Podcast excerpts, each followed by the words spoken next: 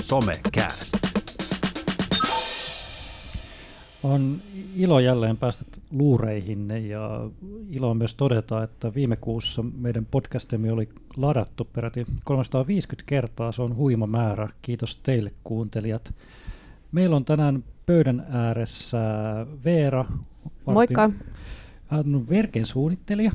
Ja mä haluan kysyä sulta, että ovatko nuorisotyöntekijät hyvä viestinnän kohde? Öö, totta kai. On. Miksi ei olisi? Mä ajattelin, että siinä on joku omat haasteensa. Sitten meillä on Heikki täällä. Lauha Heikki, morjes. Sä oot melkein vakio ääni täällä. Sä olit myös tuossa keväällä tässä lähetyksessä. Joo, moro. Kiva olla pitkästä aikaa täällä. On kiva nähdä ja kuulla sinut. Näin. Veera, mitä sulla olisi pöytään tuotavana? Joo, no mä mietin siis tällaista, olin tota keväällä nyt huomannut, kun Neste teki sellaisen oman kampanjansa ilmastonmuutoksesta. Ja he tota, teki sellaisen videon, missä eri julkisuuden henkilöt ja heidän toimitusjohtajansa muun muassa kommentoi ö, ilmastonmuutosta niin, että he oli valje- valheenpaljastus testissä tai valheenpaljastuskoneessa ja sitten kysymyksiä, ky- heille esitettiin ilmastonmuutokseen liittyviä kysymyksiä ja tota, siinä sitten nähtiin vähän, että puhuko totta vai ei. Mutta siis tässä oli ö, kampanjan sitten tultua julki, nousi esille se, että se ei lähtenyt se video yhtä hyvin liikkeelle kuin yleensä Nesteellä on ollut tapana. Ja he sitten itse tiedotti tästä asiasta jälkeenpäin, että he olivat tutkineet tätä asiaa, niin somen algoritmit oli muokannut tätä ö, yleisöä niin, että se vaan tuli tietylle yleisölle näkyviin sen takia, koska some oli poiminut sieltä sanan ilmastonmuutos ja luokitellut sen herkäksi aiheeksi ja sitten oli tehnyt tällaisen jaon, että se video näkyy vain muutamille ja tämän myötä sitten Neste sai myös aika roimasti tästä vihapostia itse ilmastonmuutoksesta ja siihen reagoimisesta. Musta tämä oli jotenkin tosi mm. mielenkiintoista ja ehkä vähän vielä vähän puhuttu aihe, että miten, miten niin kuin somessa aiheita luokitellaan ja yleisesti se, että miten ö, niin kuin polarisoitunutta ö, keskustelu saattaa olla somessa. Mä oon aina miettinyt sitä, että miksi tietyt munkin omat henkilökohtaiset postaukset saa enemmän ja sitten jotkut vähemmän. Tietenkin ei ne välttämättä ole yhtä mielenkiintoisia aina, mutta, mm. mutta tuntuu sitten, että siinä ei ole mitään välillä logiikkaa, mutta ehkä se on joku sanavalinnat sitten. Joo, mä oon ymmärtänyt, että varsinkin nyt niin kuin viime aikoina ja ehkä tänä vuonna enemmän, niin on ollut se niin kuin nostettu esille sitä, että tietyt sanat on se, se mikä niin kuin on siellä algoritmien logiikan taustalla. En siis itse tiedä sen enempää myöskään aiheesta, mutta mua niin kuin rupesi kiinnostaa tämän nesteen keissin myötä, myötä tosi paljon se. Ja yleisesti tuo ilmastonmuutos on sellainen aihe, mikä tuntuu herättävän niin kuin puolesta ja vastaan, vastaan sitä kommentointia ja erityisesti somessa se tulee esille, että meillä toi Elina Noppari on tehnyt blogikirjoituksen Verken sivuille tuosta ilmastonmuutoksesta ja, ja just tuosta yhteiskunnan polarisoitumisesta, että se oli mun mielestä myös mielenkiintoinen teksti, että hän siinä just käsitteli sitä, että että kuinka niin kuin, koko ajan siellä somessa käydään sellaista taistelua siitä, että mikä tieto on luotettavaa ja mikä ei, ja puhutaan paljon niin kuin, trollaamisesta. Ja muun muassa Yle on tehnyt sellaisen oman trollitehdas-pelin, missä tota, pystyy sitten sen pelin muodossa näkemään, että miten pystytään vaikuttamaan ihmisiin. Ja näitä trollitehtaitahan on siis ihan oikeastikin olemassa.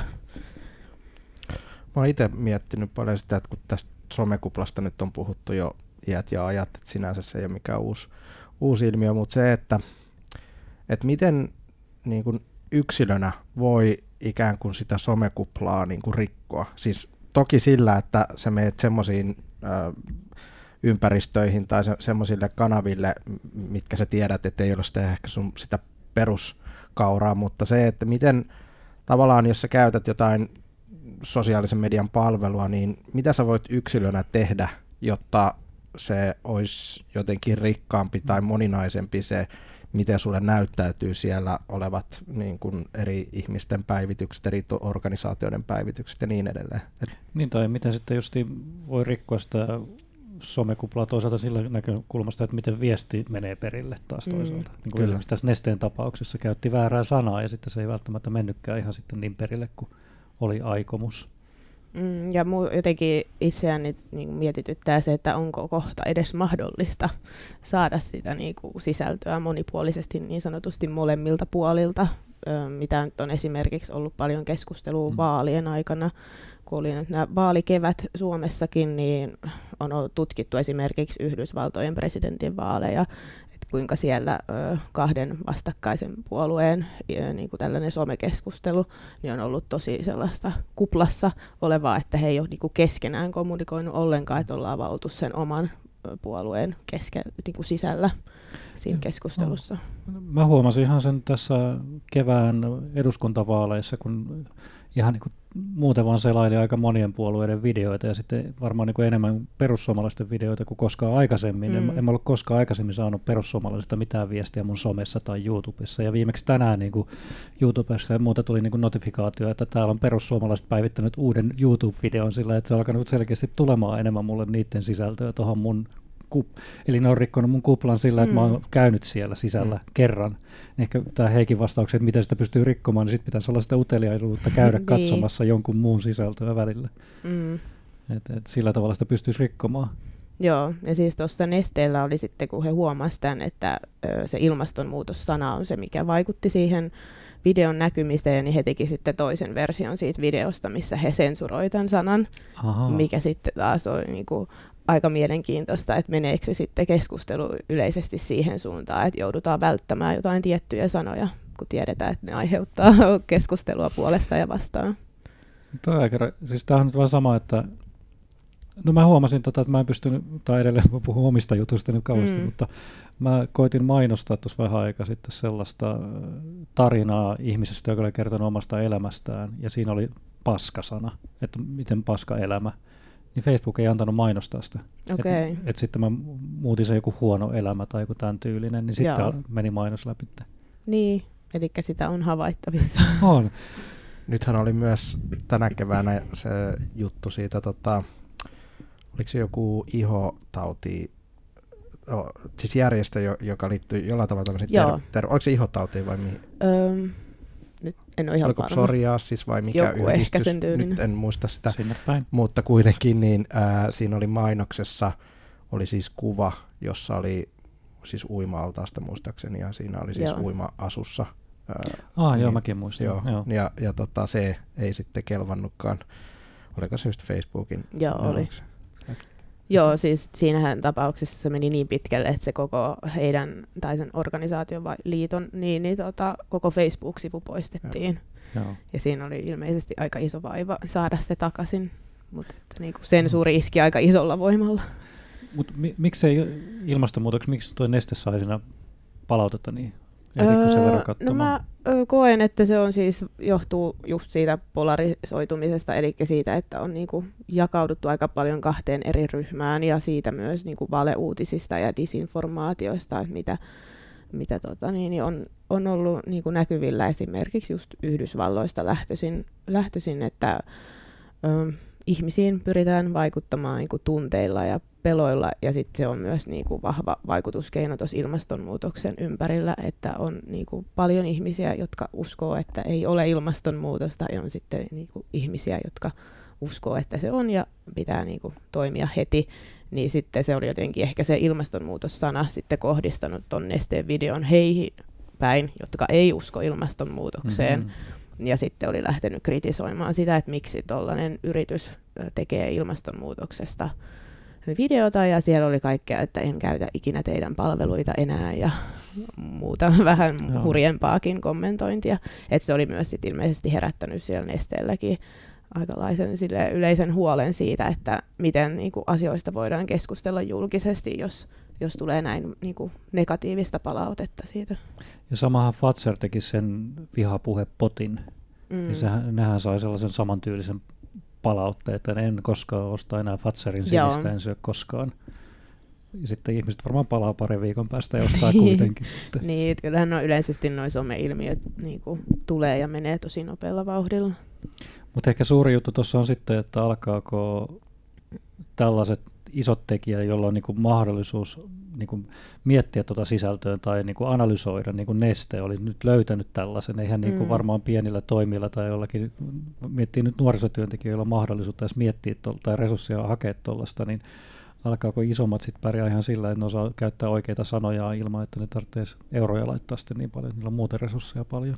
Niin, kyllä. Ja siis varmasti niin kuin sellaisessa disinformaation jakamisessa toimii just se, että tiedetään, mitkä sanat on sellaisia, mitkä siihen omaan haluttuun kohdeyleisöön toimii, ja sitten niitä viljellään siinä sisällössä, että saadaan varmasti tavoitettua se kohdeyleisö, jota halutaan.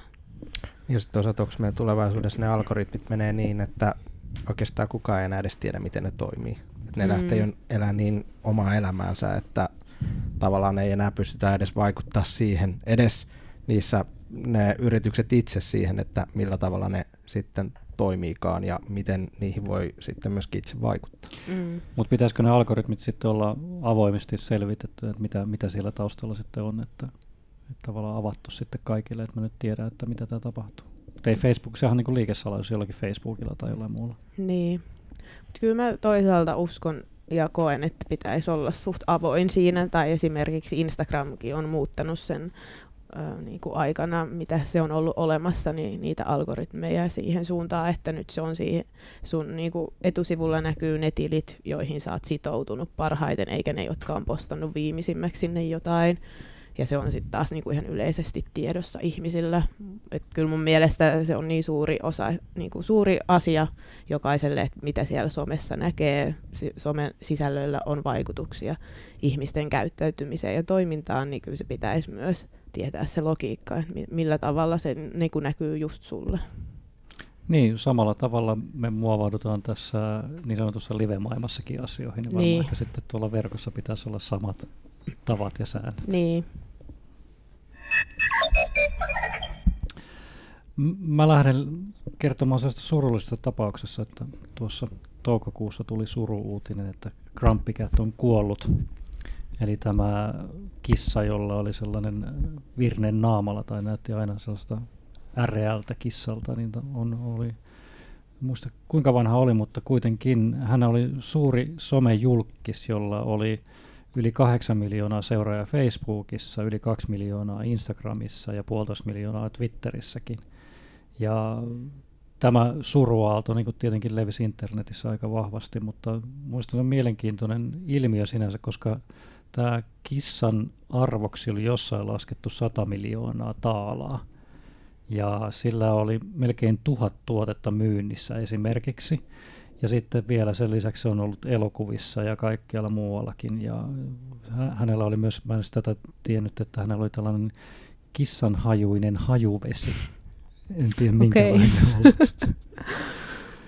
Mutta ehkä tämä on niinku oman aikakautensa suuruus ja niinku on kissavideoita edelleenkin ja paljon ja, ja, ja muitakin olemassa, mutta kiinnostaa niinku tässä, että, että tavallaan voin miettiä niin näitä somejulkisuuden rakentaminen, että mitä nämä omistajat tämän jälkeen alkaa sitten tekemään, koska kaikki on perustunut siihen tiettyyn. Ja mä oon miettinyt niitä samaa esimerkiksi Marukissan kohdalla, koska siellä on omistajalla ja se hankki toisen kissan ja se ei ole yhtä kiva kuin se Maru esimerkiksi. Että ne alkaa rakentelemaan näitä ne somejulkisuuksia tällaisten eläinten ympärille, niin, niin tavallaan, että mitä, mitä niille tapahtuu. Mutta tällainen suruurtu, niin, niin tietenkin äh, kosketti mua siinä aika paljon, että, että tavallaan tällainen yksi julkisuuden henkilö on kadonnut.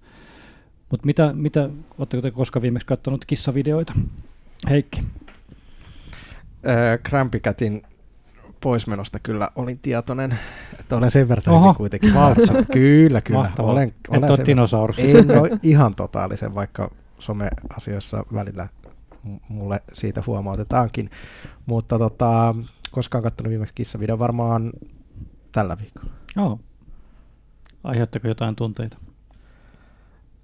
Viihdytyksen tunteita, voimaantumisen tunteita. Kyllä. Mitäs Veera? Mun on pakko myöntää, että mä en muista milloin mä oon viimeksi katsonut. Ne ei ole ehkä ihan ollut se sisältö, mitä mä oon kuluttanut paljon. Mutta musta on myös tosi mielenkiintoinen ilmiö, niin kuin, että miten pystytään rakentamaan noin suuri brändi jollekin lemmikille, joka ei itse sit edes tajua sitä, että mm. minkälainen suuruus hän on. Et...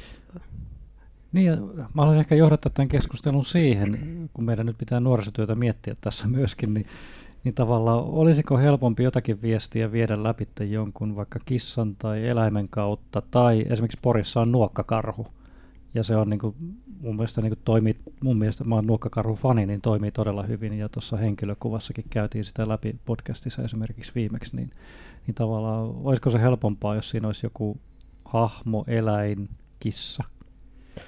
Kyllä mä jotenkin ajattelin, että se voisi olla, mulla tuli myös heti nuokkakarhu mieleen, mieleen tuossa noin ja tota, ehkä se, mikä nuorisotyössä on ollut vähän niin kuin haaste, tai paljon tässä vuosien varrella ollut keskustelua just siitä, että miten sä voit nuorisotyöntekijänä antaa itsestäsi vaikka sosiaalisessa mediassa sun persoonastas ilman, että sä niin kuin koet, että sä jotenkin, ää, jotenkin omaa yksityisyyttäsi avaat liikaa. Tai siis tavallaan sen niin kuin ammatillisuuden ja henkilökohtaisuuden välisen rajan, rajan niin kuin suhteen, että osalla nuorisotyöntekijöistä se on tosi luontevaa ja ne ei koe sen, siinä mitään ongelmaa, mutta sitten osalle se on ollut jotenkin hirveän haasteellista ja sen takia ne usein onkin vähän varovaisesti ottanut sosiaalista mediaa haltuun ja ehkä lähtenyt jotenkin avoimemmin myöskin niin kuin kertomaan itsestään omasta työstään ja, ja niin edelleen.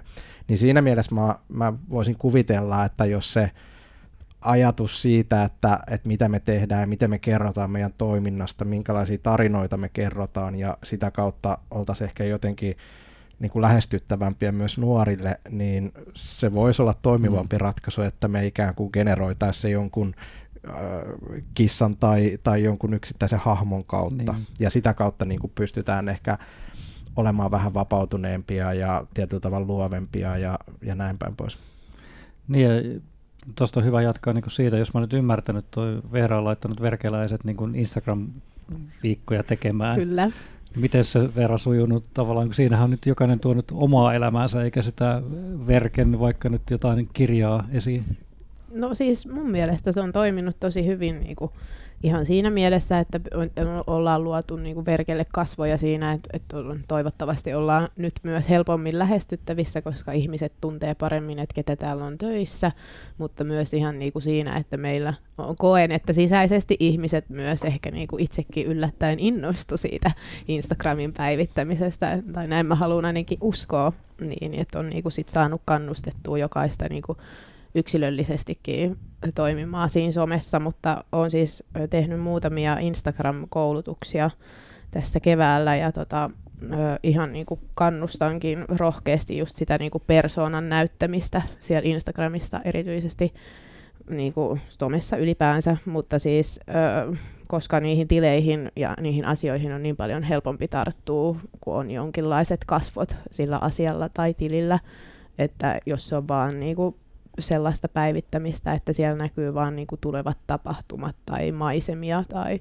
muuta tällaista, niin se on aika sellainen tili, mi- mihin ei saa sellaista kosketuspintaa ja tuskin sitten niin kuin ne palvelut myöskään kiinnostaa. Että mun mielestä toi olisi tosi hyvä niin kuin idea ja on, on siitäkin niillä luennoilla puhunutkin, että jos ei niin kuin, halua laittaa omia, omia kasvoja sinne näkyville ja sekin on ihan ymmärrettävää. Mm. Kaikki ei halua sitä, enkä halua myöskään siihen pakottaakaan, että pitäisi sitten omilla naamoilla toimia siellä isoissa kanavissa, niin toi olisi erittäin hyvä idea niin käyttää jotain maskottia tai no tuskin esim. nuorisotaloilla on lemmikkieläimiä, mutta jos nyt on niin kuin hyvä, hyvä chanssi käyttää, niin sitten sellainen, mutta se olisi niin kuin yksi tosi hyvä keino luoda sitä tarinaa siihen tilin ympärille. Sitten mä ajattelisin myös niin päin, että meillähän on paljon erilaisia yrityksiä ja organisaatioita, missä on vaikka joku toimistokoira tai toimistokissa mm. tai vastaava. Ja, ja tota, ainakin oma käsitys on, että tosi monessa työyhteisössä se niin kuin lisää hyvinvointia mm. ja, ja se tietyllä tavalla siihen me voidaan niin kuin antaa jotain semmoista, mitä me ei ehkä välillä niin kuin ihmisten välillä pystytä antamaan. Siis, että siinä on jotain semmoista hellyttävää, jotain semmoista, mikä niinku herättää meissä usein semmoisia niinku jotenkin positiivisia tunteita. Ja siinä mielessä mä ajattelen, niinku, että miksei tota, niin kuin samaa ajatusta voisi ikään kuin viedä siihen, että, että jos jollain vaikka nuorisotalolla on, on jollain vaikka nuorisotyöntekijä semmoinen vaikka koira tai kissa, mm. joka, joka myös tykkää olla mm. ihmisten kanssa niin kuin enemmän tekemisissä, miksei sitä voisi jollain lailla hyödyntää siinä niin kuin osana sitä toimintaa niin kuin viestinnällisesti ja jotenkin semmoisena niin kuin viihtyvyyden lisääjänä siinä niin kuin talotoiminnassa. No voiko tuollaisen vaikka kissavideon kautta saada jonkun vakavan asiankin lävitse, jos haluaa niin kuin sitten vaikka, että jotain tiettyä asiaa nostaa vaikka. Sanotaan nyt vaikka masennus. tai joku muu, että ottaa yhteyttä kriisipuhelimeen tai muuhun, niin mitä tuollaisilla kissavideoilla voi kertoa? Kun sä puhuit nyt viihtyvyydestä, Heikki, niin voiko siinä tuoda jotain muutakin kulmaa? Varmasti voi. Ja siis kyllähän niin kuin ylipäänsä siis digitaalisuutta, digitaalisia välineitä, vaikka nuorisotyössä, niin usein käytetään siis tietynlaisena niin kuin työkaluna niin kuin erilaisten ilmiöiden, erilaisista ilmiöistä keskustelemiseen tai, tai niin edelleen. Että meillä esimerkiksi pelitoiminta on hyvä esimerkki siitä, että, että monesti järjestetään sen tyyppistäkin pelitoimintaa, missä se pelaaminen itsessään, vaikka se onkin tavallaan siinä toiminnassa niin kuin hyvin vahvasti mukana, mutta se ei ole niin kuin nuorisotyöllisestä näkökulmasta, se ei olekaan ehkä se niin kuin ydin, vaan se ydin on se, että se pelaaminen itsessään tarjoaa sen mahdollisuuden keskustella hmm. ää, sen nuoren elämästä, sen, sen niin kuin hyvistä ja ikävistä asioista, mitä, mitä sille kuuluu ylipäänsä ja niin edelleen. Että kyllä mä niin kuin tavallaan ajattelen, että ihan samalla lailla kuin peleihin tai pelaamiseen ää, voidaan niin kuin tavallaan kytkeä tämmöisiä syvällisiä ää, niin kuin elementtejä hyvinvointiin liittyviä elementtejä, niin miksei niitä voisi sitten yksittäisiin niin kuin kissavideoihin vaikka liittää. Hmm koska Verken kanavilla nähdään ensimmäinen tällainen niin kuin isompi kissa tai koira tai hevos tai laama video. Varmaan nähtykin osittain. Mutta. No joo, meillä oli ainakin yksi toimistokoira tota, keväällä hoidossa täällä, niin ehkä vähän sen kautta jo näkyy, näkyy mutta tota, ehdottomasti pitää ottaa nyt tuotantoon jonkinlainen eläinvideo, niin testata nyt tätä, mitä itse on paasannut, että toimiiko se, toimiiko se verken kanavista, mutta kyllähän se aina on niin, että kyllä niin kuin, varsinkin suloset kissat ja koirat, niin kyllä ne herättää kaikkien huomioon ja se niin kuin on siitäkin huom, huom, hyvä huomio, että että niinku monet perustaa omille lemmikeilleen just niitä Instagram-tilejä ja niillä on kova suosio. Ja mä haluan muistuttaa, että jos käytti meidän nettisivujen yhteistietolistaa läpi, niin sieltä myös löytyy yksi karvainen työntekijä lopusta, joka, joka on myös meillä laskettu työntekijäksi, eli siis Jedi.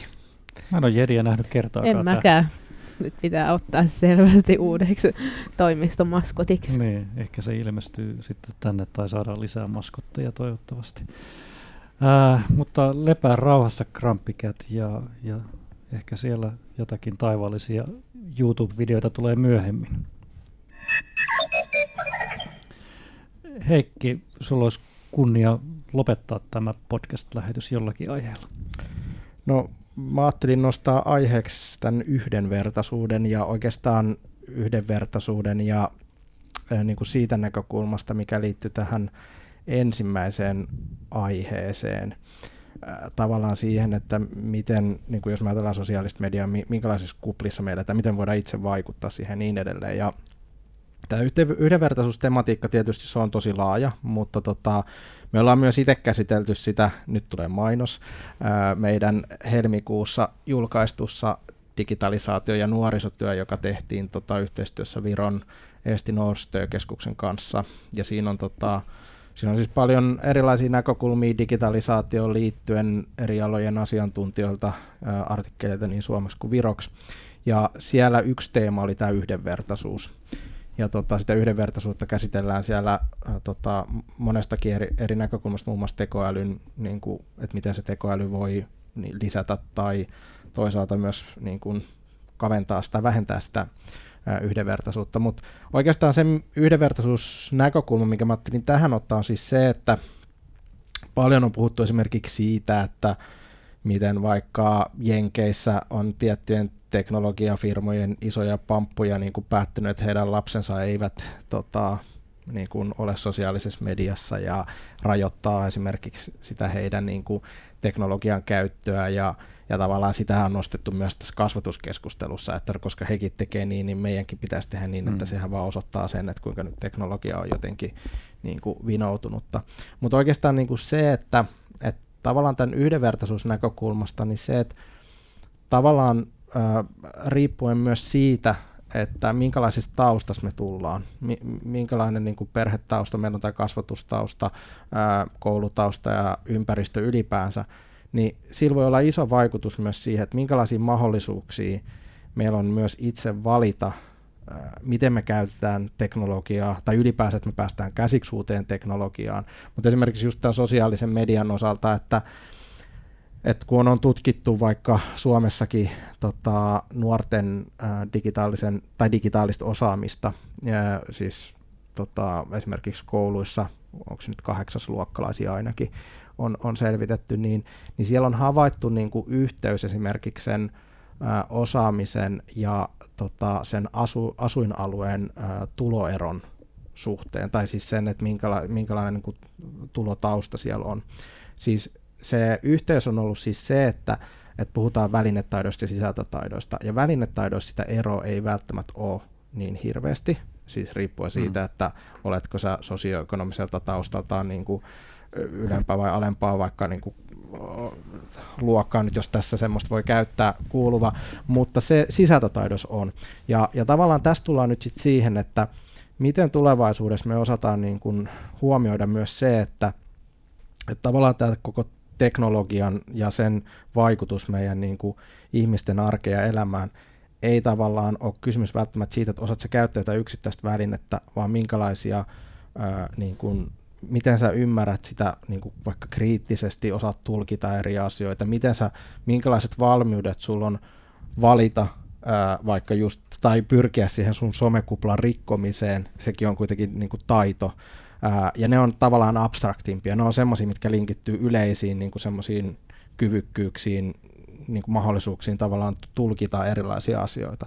Miten me sitä niin oltaisiin jotenkin vahvemmin myös nuorisotyössä tukemassa. Et nythän me ollaan aika paljon niin kuin fokusoiduttu siihen, että, että okei, että annetaan nuorille, niin kuin koulutetaan ne yksittäisten vaikka välineiden käyttöön tai, tai niin edelleen. Toki nyt paljon puhutaan siis mediakasvatuksessa, pelikasvatuksessa mm. niin kuin näistä yleisistä taidoista, mutta et ehkä sen osalta mä jotenkin kaipaisin lisää sitä keskustelua, että miten me tätä yhdenvertaisuutta voidaan myös tässä digitaalisessa nuorisotyössä mm. Niin, onneksi nyt, no nyt on näitä puheita, mitä mä kuulun just, että nuoretkaan eivät osaa kaikkea esimerkiksi toisaalta niin kuin sen muodosta, mutta se, se yhdenvertaisuus niin kuin siitä, että ei voi olettaa, että nuoret osaa kaiken mahdollisen. On tästäkin puhuttu olla, niin kuin sitä, että ei välttämättä osatakaan niitä kaikkia digitaitoja samalla tavalla, mitä nyt oletetaan. Niin, ja siis modestihan se jo niin kuin kertoo meidän ajatuksista, että kutsutaan diginatiiviksi sukupolveksi. Niin. Siinä on jo se itse sanassa se sisällä, että oletetaan, että kaikki tuntee tiettynä, tiettyinä vuosina syntyneet tuntee ja osaa käyttää digiä kuin vettä vaan. Että monestihan niin kuin ihan vaikka perinteiset Word ja PowerPoint ja nämä niin kuin ohjelmat on monille niin kuin vieraampia, kun sitten tietysti osataan niin kuin käyttää somea ja siellä luoda sisältöä, että niin kuin just se, että, että miten, miten niin kuin määritellään niitä taitoja ja miten, miten niitä niin kuin pystytään parantamaan, jos mietitään, että kuinka laaja kenttä se digi on mm. kokonaisuudessaan. Voiko tuolla niin kuin yhdenvertaisuus ja tasa-arvoisuus taas sitten mennä niin kuin ääripäähän sitä, että sitten jos se vedettäisiin siihen ääripäähän, niin kaikkien pitää olla tasolla, niin sitten lopet, lopetettaisiin digin käyttö osittain? Voiko se mennä sellaisenkin suuntaan? Jotenkin aika vaikea nähdä. Ehkä enemmän musta just kyse on siitä, että meillä on niin kuin kyky valita tai mahdollisuus valita, taito valita, että halutaanko me ylipäänsä käyttää missä asioissa me halutaan mm. käyttää.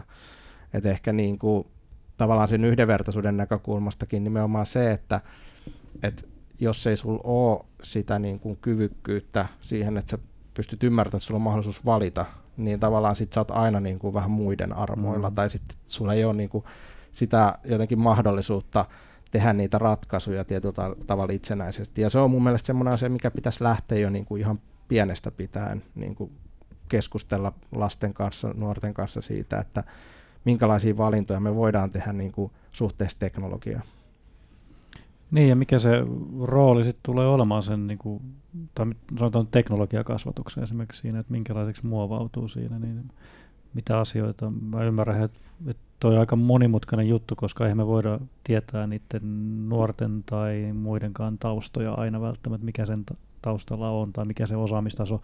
Tai se justiin niin kuin tuli tässä, että mikä sitten on niin kuin esimerkiksi eikö näissä tutkimuksissa, että se on se laitteet voi olla myös erilaiset sitten riippuen justiin perhetaustasta tai varallisuudesta, että ei kaikilla olekaan nyt sitä uusinta kännykkää esimerkiksi. Juuri näin, ja, ja siinä niin kuin erityisesti sit korostuu koulujen, kirjastojen, nuorisotyön niin kuin rooli siinä, että me pystytään mahdollistaa se niin kuin kaikille nuorille. Hmm. Mutta pitääkö kaikilla olla mahdollisuus päästä someen? Mun mielestä pitää olla mahdollisuus. Hmm. Se on eri asia, että he saa sitten itse valita. Niin. Ja sitten, että samalla tavalla, että pitääkö mahdollisuus olla nopean nettiin kaikilla tai muuta, tai että kuka sen mahdollistaa. Hmm. Mm. On paljon hyviä kysymyksiä, mutta kyllä mäkin koen, että, että kyllä niin kuin sinne someenkin on, tai niin kuin jokaisella pitäisi olla mahdollisuus päästä sinne, että se on kuitenkin jo niin kuin nyt havaittavissa, että se on niin iso osa yhteiskuntaa ja ihmisten arkea, että silloin niin kuin kyllä karsiutuu aika iso osa pois, jos se ei ole missään niin kuin somessa mukana. Ja siis tietysti se just, että jokainen saa sitten valita ja jättäytyä pois sieltä, mutta että ainakin on mahdollisuus päästä siihen mukaan, niin se pitäisi kyllä taata jokaiselle. Mites mun pakko palata siihen, Heikki olit aikaisemmin puhumassa tässä kuntakyselyn tuloksista, niin tavallaan tämä yhdenvertaisuus myös sitten siinä niin kuin koulutusnäkökulmasta, että nuorisotyöntekijöillä olisi ne samat valmiudet ympäri Suomea, esimerkiksi digitaalisuuteen liittyen erityisesti. Joo, toi on tosi tärkeä teema ja, ja tota, silloin nostinkin puheeksi sen ikäkysymyksen. Onneksi se ikäkysymys ei niin kuin siinä näyttäytynyt, että, että ikään kuin vain nuorilla työntekijöillä olisi mahdollista päästä niihin koulutuksiin. Et se oli musta kiva, että kuitenkin niin kuin eri ikäiset käy koulutuksissa ja sitä tarjotaan eri ikäisille ja, ja ne myös eri ikäiset haluu. Eli, mutta sitten tietysti kysymys siitä, että jos sä oot semmoisella paikkakunnalla, mistä lähtökohtaisesti ne resurssit on semmoiset, että ei pystytä vaikka tarjoamaan sitä mahdollisuutta, että työntekijä voi lähteä jonnekin toiselle paikkakunnalle koulutukseen, niin miten me voidaan paremmin tukea siinä, miten, minkälaisia ratkaisuja ja mahdollisuuksia me voidaan tarjota heille, että he myös pystyy vaikka kehittämään sitä omaa osaamista. Niin, niin ja siinä on varmaan sitten ää, myös halukkuus on varmaan siellä vahvasti sitten, että pitää sitä itse myös haluta myös tässäkin tapauksessa. Kyllä. Mm-mm. Ja viedä niitä eteenpäin. Tästä aiheesta voisi myös jatkaa vaikka kuinka pitkään, mutta meidän kellomme näyttää sitä, että on aika lopotella tätä somekastia kohta. Kiitos Veera ja Heikki. Kiitos. Olette mainio podcast-raati tällä kertaa. Toivotaan hyvä yleisö, että me voimme yhdenvertaisesti keskustella somessa ilmastonmuutoksesta tai kissavideosta myös jatkossakin. Ja muistakaa kuunnella myös meidän aikaisempia jaksoja. Löydät meidät myös internetistä www.somecast.fi.